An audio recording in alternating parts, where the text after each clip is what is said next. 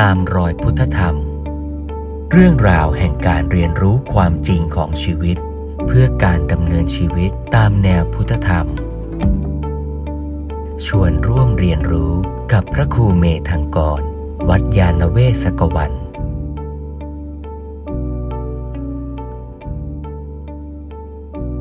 กราฟชีวิตเรามันก็จะพัฒนาในทางดีขึ้น ง่ายขึ้นไปเรื่อยๆ เมื่อเรามีนิสัยดีควบคุมตัวเองได้ดี เราจะเริ่มมีศักยภาพที่จะจัดสรรวางระบบ ไม่เฉพาะต่อตัวเรา แต่เป็นระบบต่อสังคมรอบข้างในทางที่ดีด้วย เช่น คุณพ่อคุณแม่มีนิสัยดี พูดจาไพเราะ ก็จะเริ่มวางระบบกฎเกณฑ์ในบ้าน ให้ลูกหลานในบ้านพูดไพเราะ โดยมีพ่อแม่เป็นแบบอย่าง จากคำว่านิสัยก็จะเกิดเป็นคำว่า วินัย ระบบวินัยที่ดีงามก็จะเกิดขึ้นจากการที่เรารู้เข้าใจความจริงความถูกต้องตามธรรม แล้วเราก็ปฏิบัติสร้างแนวทาง การประพฤติปฏิบัติ ที่ดีงามสอดคล้องกับธรรม ก็จะเกิดเป็นวินัย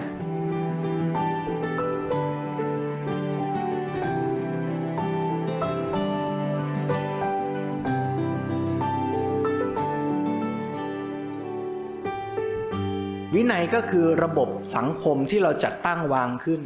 เพื่อให้สังคมนั้นดำเนินไปปฏิบัติตัวดีงามทั้งต่อตนและผู้คนรอบข้าง วินัยก็มีหลายระดับ ในทางพุทธศาสนาก็มีระบบวินัยที่พระพุทธเจ้าจัดตั้งวางระบบไว้ จากความที่พระพุทธเจ้าตรัสรู้ธรรม รู้ว่าความจริงตามธรรมชาติเป็นอย่างไร จะพ้นทุกข์ได้อย่างไร การจะพ้นทุกข์ได้ควรมีระบบปฏิบัติอย่างไร พระพุทธเจ้าก็วางระบบวินัยขึ้นมา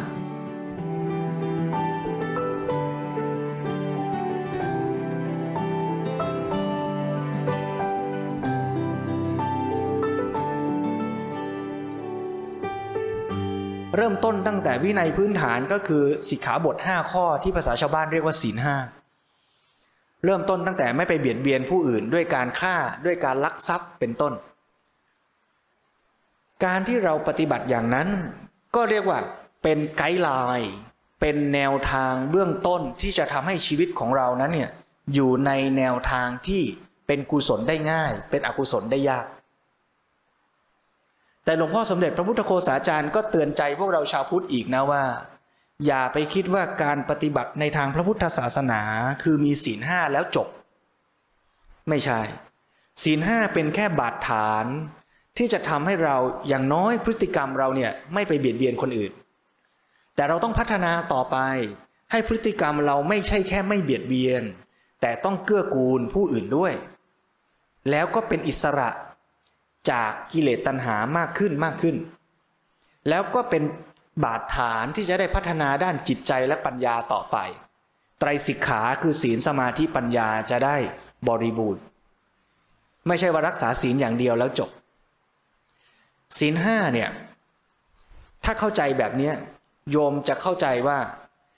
สิกขาบท 5 ข้อนั้นเนี่ย เป็นมินิมัมรีคว i เมนต์ของการเป็นมนุษย์ ของการพัฒนาชีวิต ราะถ้าวันนี้เรายังฆ่าคนอื่นอยู่ เรายังทำร้ายคนอื่นอยู่ เรายังเบียดเบียนคนอื่นอยู่ ก็เท่ากับเราสั่งสมอกุศลในชีวิตเรามากขึ้นมากขึ้น แต่ถ้าอย่างน้อยวันนี้เราสมาทานสิกขาบทห้าข้อเอาละเราจะไม่เบียดเบียนคนอื่น มันก็ทำให้ชีวิตเราเนี่ยพอจะทำชั่วแบบนั้น พอจะทำอกุศลแบบนั้น มันก็มีสิกขาบทเป็นตัวป้องกัน ให้เราไม่ชั่วจนเกินไป แต่ถามว่า รักษาศีลห้าได้ แปลว่า ไม่ชั่ว ใช่ไหม ไม่แน่ เพราะไม่ได้ฆ่าเขา แต่ในใจโกรธเคือง หงุดหงิด โมโห ไม่ผิดศีล แต่เป็นอกุศล เพราะฉะนั้นสิกขาบทห้าน่ะเป็นแค่บาดฐานให้ไม่ชั่วจนเกินไป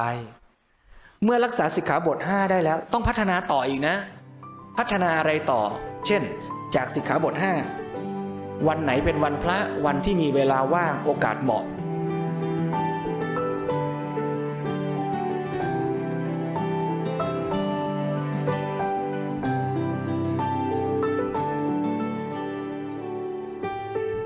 หลักปฏิบัติในทางพระพุทธศาสนาก็ชวนให้โยมได้สมาทานศีลแปดบ้างศีลแปดหรืออุโบสถศีล คือการปฏิบัติตนเป็นปกติในแง่ที่ว่าเราจะเป็นอิสระจากวัตถุสิ่งเสพ สังเกตว่าสิกขาบทห้าข้อนั้นเนี่ยจะเป็นเรื่องของการเบียดเบียนผู้อื่น เช่นว่าไปฆ่าเขาไปลักทรัพย์ ไปผิดลูกเมียคนรักคนอื่น ไปพูดจาโกหกหลอกลวงเขาไปดื่มสุรายาเมาทำให้ขาดสติทำร้ายทำลายผู้อื่นได้ง่าย ห้าข้อแรกเนี่ยเป็นเรื่องที่เราจะไปเบียดเบียนคนอื่น แต่สามข้อที่เพิ่มขึ้นมาในสิกขาบท 8 รวมทั้งเปลี่ยนข้อสามจากกาเมสุมิฉาจารเป็นอพรหมจริยา จะสังเกตว่าอพรหมจริยาก็ดี การไม่ทานอาหารหลังเที่ยงก็ดี การไม่นั่งนอนบนที่นอนสูงใหญ่ก็ดี การไม่เสพความบันเทิง ประดับตกแต่งร่างกาย ทั้งหมดเนี่ยไม่เกี่ยวกับการเบียดเบียนใครเลย แต่มันคือการฝึกตัวเราเองว่าเราจะใช้ชีวิตโดยไม่พึ่งพาสุขเวทนา จากเรื่องทางกาม จากเรื่องบันเทิง จากเรื่องการตกแต่ง จากเรื่องการกินการอร่อย ให้เราได้ฝึกว่าสักวันหนึ่งในสัปดาห์เนี่ยเราสามารถมีชีวิตมีเวลาไปทำประโยชน์ โดยไม่ต้องมาสารวนอยู่กับการกิน การดูละคร การเที่ยวเล่นบันเทิง การประดับตกแต่ง แบบฝึกหัดนี้ยากขึ้น จากเดิมศีลห้าแค่ไม่เบียดเบียนเขา พอเป็นศีลแปดฝึกว่านอกจากจะไม่เบียดเบียนเขาแล้ว เรายังจะพึ่งพาสิ่งเสพบริโภคน้อยลง ค่อยๆ ละลด สิ่งเสพ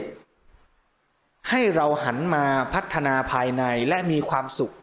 จากการพัฒนาจิตและปัญญามากขึ้น เราก็จะเป็นอิสระจากวัตถุสิ่งเสพมากขึ้น คนที่ไม่เคยฝึกถือศีลแปดเลย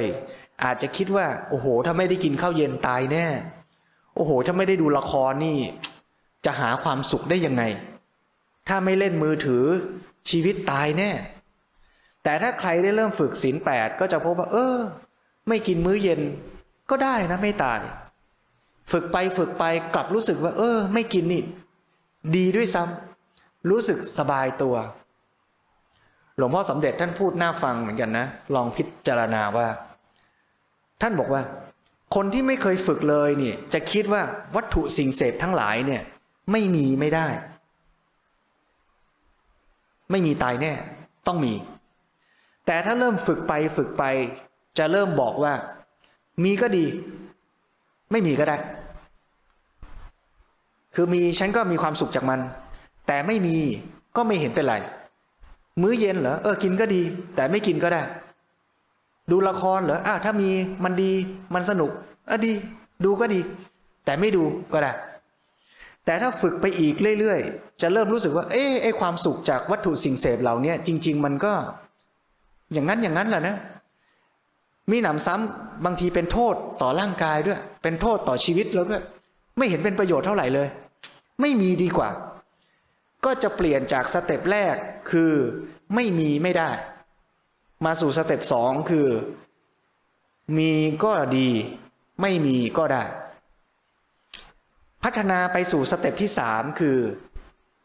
มีก็ได้ ไม่มีก็ดี อ่า ดูละครไม่ชอบดู แต่ถ้าจำเป็นต้องดูลูกหลานชวนดูอะดูก็ได้ แต่ไม่ดูดีกว่า อ่า เราก็จะเป็นอิสระจากวัตถุสิ่งเสพเหล่านั้นน่ะ มากขึ้นมากขึ้น แล้วเมื่อเราเป็นอิสระจากวัตถุสิ่งเสพเหล่านั้น แทนที่เราจะต้องไปนั่งคิดว่า เอ๊เย็นนี้กินร้านไหนดีนะ เอ๊คืนนี้ดูละครเรื่องไหนดีนะ เราก็จะมีเวลามากขึ้น ในการที่จะไปศึกษาปฏิบัติพัฒนาชีวิต นี่เรียกว่า ฝึกจากศีลห้ามาเป็นศีลแปด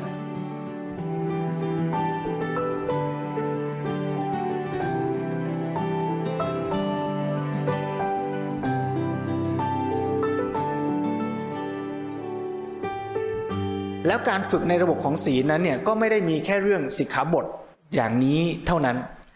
ระบบสิกขาบทที่สร้างขึ้นเป็นระบบ ก็มีหลากหลายตามความต้องการของผู้ปฏิบัติ คือเริ่มต้นอยากฝึกเบื้องต้นอ่าฝึกศีลห้าฝึกไปสักพักอยากเข้มข้นขึ้นอ่าฝึกศีลแปดฝึกศีลแปดแล้วบางครั้ง อยากจะฝึกให้เข้มข้นขึ้นไปอีกไปปฏิบัติธรรมสมาทานศีลแปดศีลสิบถ้าอยากจะปฏิบัติจริงจังเลยบวชพระเลยศีลสองยี่บเจ็ดเพราะฉะนั้นระบบสิกขาบท หรือกติกาที่จัดวางเป็นระบบเพื่อการฝึกหัดอย่างเนี้ยก็จะช่วยเป็นกรอบทำให้เราเนี่ย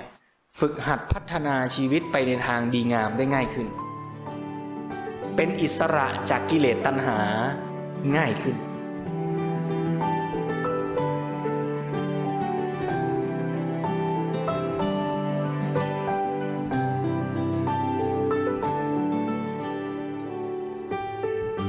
การฝึกสิกขาบทแบบนี้มีชื่อเทคนิคเทอมเรียกว่า ปาติโมกขสังวรศีล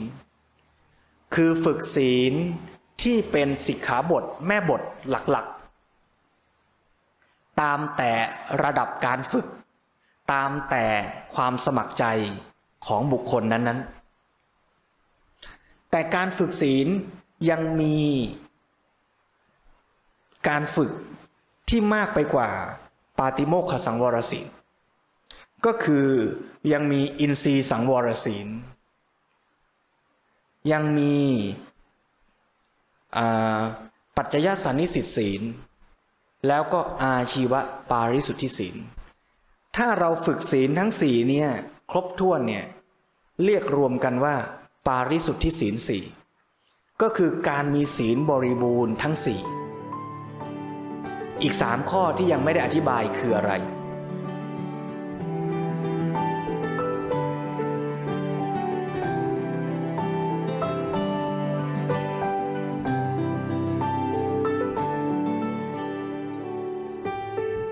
อินทรีย์สังวร คือการมีศีลในการควบคุมอินทรีย์ ได้แก่ตาหูจมูกลิ้นกายใจ จะดูจะฟัง จะกินทำอะไรอะไร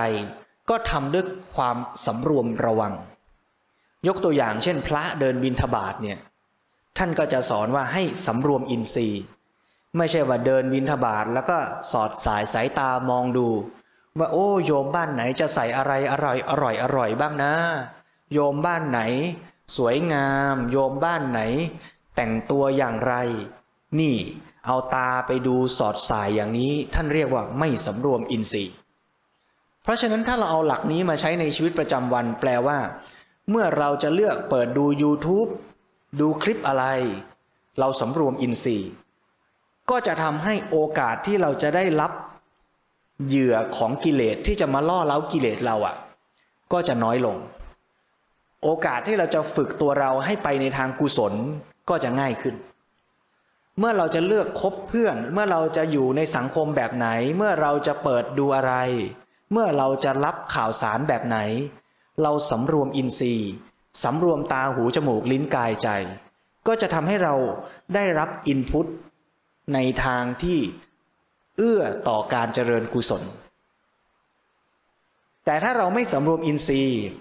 เราก็จะดูแต่คลิปที่ยั่วเย้าโทสะยั่วเย้าโลภะยั่วเย้าราคะ เราจะพูดคุยกับใครก็คุยแต่กับเพื่อนที่คุยสนุกนินทาว่าร้ายคนนั้นคนนี้ เราก็รับแต่อินพุตที่ทำให้อกุศลเกิดง่าย โอกาสที่เราจะฝึกให้ชีวิตเราเนี่ยมันไปในทางดีก็จะยากขึ้น เพราะฉะนั้นการสำรวมอินทรีย์ก็จะเป็นการฝึกในการเอื้อให้ชีวิตเราพัฒนาง่ายขึ้น 1. ปาติโมกสังวรศีล ฝึกพฤติกรรมกายวาจา ตามสิกขาบทแบบฝึกหัดที่เป็นแม่บท 2. อินทรีย์สังวร การสำรวมตาหูจมูกลิ้นกายใจ ให้เลือกรับ อินพุตที่ดี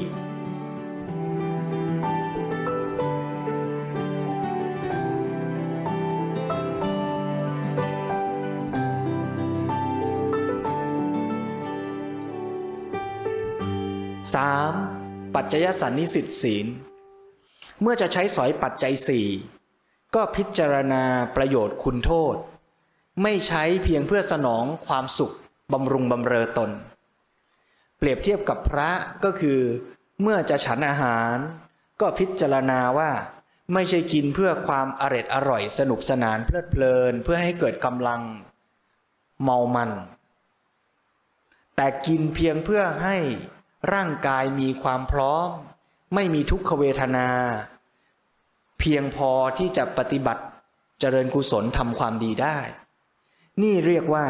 เมื่อจะใช้จะกินจะอยู่ ก็พิจารณา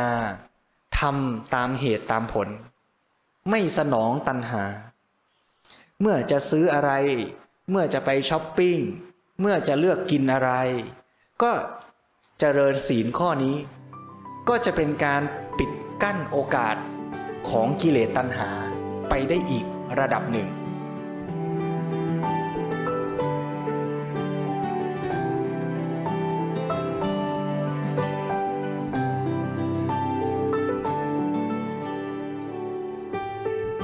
ประการที่สี่อาชีวะปาริสุทธิศีล ก็คือการประกอบอาชีพให้เป็นไปในทางสุจริต เพราะถ้าเราเลือกประกอบอาชีพที่ไม่สุจริต ทุกขณะที่เราเลี้ยงชีพ เราก็จะสร้างอากุศลใส่ตัวไปเรื่อยๆ แม้แต่เป็นพระท่านก็บอกว่าต้องดำรงชีวิตอยู่ด้วยอาชีวะที่บริสุทธิ์ อาชีวะที่บริสุทธิ์ของพระคืออะไร ก็คือการที่จะต้อง รักษาศีล จะต้องประพฤติตนดี จะต้องศึกษาเล่าเรียน ถึงแม้ว่าจะยังไม่บรรลุธรรม แต่ยังมีความตั้งใจที่จะฝึกหัดปฏิบัติศึกษาอยู่ ท่านก็ถือว่าพอใช้ได้ แต่ถ้าเกิดว่าพระรูปนั้นนี่ ไปหลอกลวงผู้คน ด้วยการทำไสยศาสตร์ ด้วยการล่อลวงว่าตัวบรรลุธรรม ด้วยการล่อลวงผู้อื่นว่ามีอิทธิปาฏิหาริย์ต่างๆ อย่างนี้ท่านเรียกว่าพระรูปนั้นนี่ดำรงชีวิตอยู่อย่างไม่บริสุทธิ์ทำผิดบางอย่างนั้นถึงขั้นปาราชิกขาดจากความเป็นพระ เพราะฉะนั้นในทางญาติโยมก็เช่นเดียวกัน ก็ต้องประกอบอาชีพที่บริสุทธิ์ อย่างน้อยก็ด้วยเจตนาที่มุ่งหวังทำประโยชน์ด้วยดี เพราะฉะนั้นถ้าเรารักษาชีวิตเราให้อยู่บนแบบฝึกหัดสี่ข้อนี้ ก็จะทำให้เรามีศีลที่บริสุทธิ์ มีพฤติกรรมกายวาจาที่ดีงาม เท่ากับเป็นการฝึกอริยมรรคสามข้อ คือสัมมาวาจา สัมมากัมมันตะ สัมมาอาชีวะ ให้ค่อยๆบริบูรณ์ พลั่งพร้อม เข้มแข็ง ดีงามมากขึ้นเรื่อยๆ เมื่อศีลดีขึ้น ก็จะเป็นบาดฐานทำให้การฝึกเจริญจิตและปัญญา เป็นไปได้ ง่ายและสะดวกขึ้นด้วย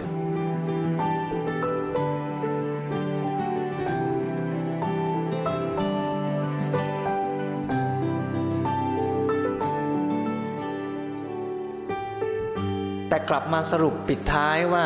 จะเจริญศีลในชีวิตประจำวันได้ดี ก็ต้องมีสติ เป็นบาดฐานสำคัญ เพราะถ้าเราขาดสติ เราก็จะขาดศีลได้ง่าย เพราะกิเลสมันจะครอบงำเราโดยอัตโนมัติ ตั้งใจจะไม่ฆ่าสัตว์ แต่พอยุงกัดเราก็เผลอ ตบพวกทำไมตบล่ะ แสดงว่าตอนนั้นน่ะขาดสติแล้ว เพราะถ้ามีสติรู้ตัวเราก็จะเออ นี่เราตั้งใจรักษาศีลนี่อ่าเขี่ยเขี่ยมันไป หรือเป่าเป่ามันไป แต่ไอตอนที่แบบเจ็บปุ๊บตบปั๊บเนี่ย อ่านี่ขาดสติแล้ว เพราะฉะนั้นจะเห็นว่าสติจึงสำคัญในการที่จะปฏิบัติตนให้มีศีล เพราะฉะนั้นก็กลับมาฝึกสตินั่นแหละ ฝึกสติเพื่อพัฒนาศีลให้บริสุทธิ์ เมื่อศีลบริสุทธิ์ก็จะเป็นปัจจัยให้เจริญจิตและปัญญาดีขึ้น จิตและปัญญาดีขึ้นมีสติดีขึ้น แล้วก็รักษาศีลได้ง่ายขึ้น รักษาศีลง่ายขึ้น บริสุทธิ์มากขึ้นอกุศลน้อยลง จิตและปัญญาก็พัฒนาง่ายขึ้น ก็จะเกิดเป็นปฏิกิริยาลูกโซ่ ส่งทอดต่อกัน ชีวิตก็พัฒนาดีขึ้นดีขึ้นดีขึ้น เมื่อเจริญตามมรรคมีองค์แปดได้อย่างนี้ชีวิตก็มีแต่ดีขึ้นอย่างเดียวไม่มีเสื่อมเลย ชีวิตก็จะเดินทาง ดีขึ้นดีขึ้นดีขึ้น ไปจนถึงบรรลุธรรม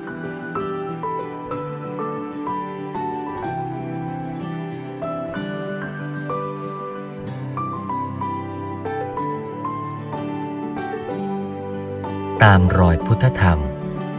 เรื่องราวแห่งการเรียนรู้ความจริงของชีวิต เพื่อการดำเนินชีวิตตามแนวพุทธธรรม